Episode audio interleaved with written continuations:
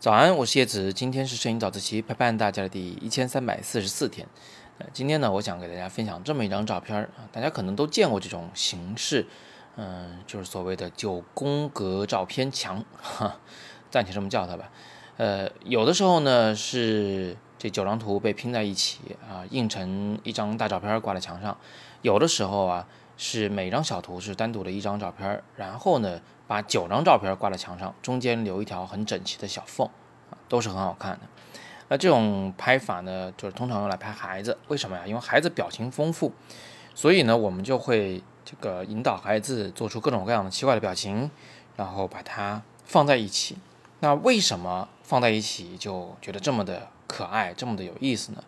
最主要的一个原因呢，就是因为重复啊，就这个构成形式是重复的。每一个画面虽然表情都不一样，但是其实总的来说，它们都是有趣的表情，对吧？啊，所以这个元素啊，就重复了九次以后，实际上起到了一个强调的作用。这跟我们平时在构图的时候做重复构图其实是一样的。比如说花海啊，你一下拍了一千朵同样的花，是吧？同样的郁金香，或者说是这个拍超市里的瓜子的那个啊，散卖瓜子的那个瓜子堆，是吧？那一下。一个镜头你拍了可能一千个瓜子，是吧？这也是非常有趣的啊，它是重复构成的一种，但这种重复构成呢是在后期中进行拼接的啊。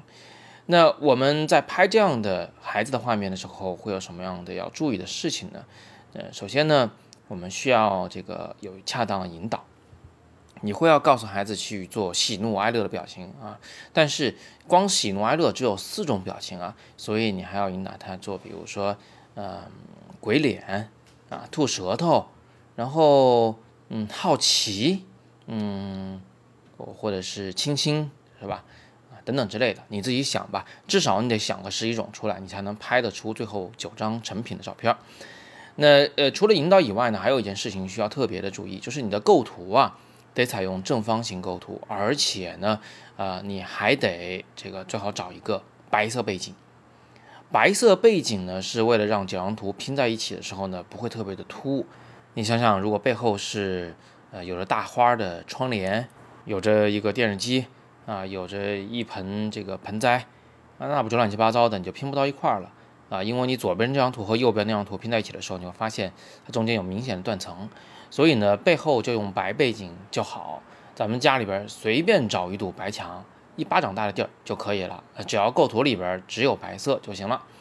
那孩子的衣服呢，最好也穿白色的，这是为什么呢？这是为了让上边一张图和下边一张图啊，也能有一个顺畅的过渡。那如果你的孩子的衣服是大红色的啊，是黑色的，是蓝色的，那么你就会发现每张图的边界呢都会过分的清晰，而我们要拼图就是要模糊这个边界的。那如果你是穿白色的衣服和白色的墙壁来做背景，还有一个附带的好处就是它呢能够凸显人物的这个脸部，呃，因为你会发现只有人物脸部还带点颜色嘛，呃，白色呢衬托了这种颜色，嗯，衬托了他的肤色，也衬托了他的这个嘴唇，啊，更是衬托了他的黑头发和黑色的眼睛。啊，这样一来呢，就画面会变得更加的精神啊，主体也会更加的突出。大家在看这样的照片的时候，注意力就不得不全部都集中在他的表情上来了。那你试想一下，把这样的一幅以白色调为主的照片挂在白色的墙壁上的时候，啊，是不是也非常的协调呢？也不用担心什么色彩搭配的难题。最后啊，我们还要用一下后期处理的软件啊，来稍微调整一下曝光。嗯，让画面不要太暗淡，调整一下色彩，让肤色显得更白皙。嗯，甚至可以加一点对比度，让头发和眼睛显得更黑一点点。啊，最关键的就在于这个拼图的软件啊，我比较推荐大家的呢是 Instagram 的官方推出的一款拼图的软件，它的名字啊是叫做 Layout，我把它的图标呢也放在了下方。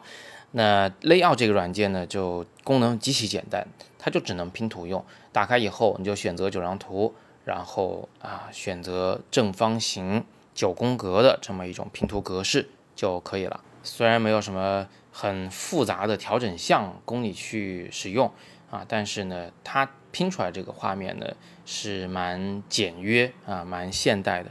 好，那今天我们就先聊这么多吧。啊，如果大家对拍孩子还有什么疑问，或者你有什么更好的拼图软件想分享，都可以在底部留言来告诉我。别忘了点击底部的阅读原文，可以进入我们的呃网课，是我和我的女儿小麦麦共同出镜，为大家实操演示的用手机拍孩子的课程。喜欢的话呢，不妨把我的早课或者是我的网课分享给你的其他的朋友们，让宝宝宝妈们在这个六一儿童节啊，都能给自己的孩子拍一些更好看的照片。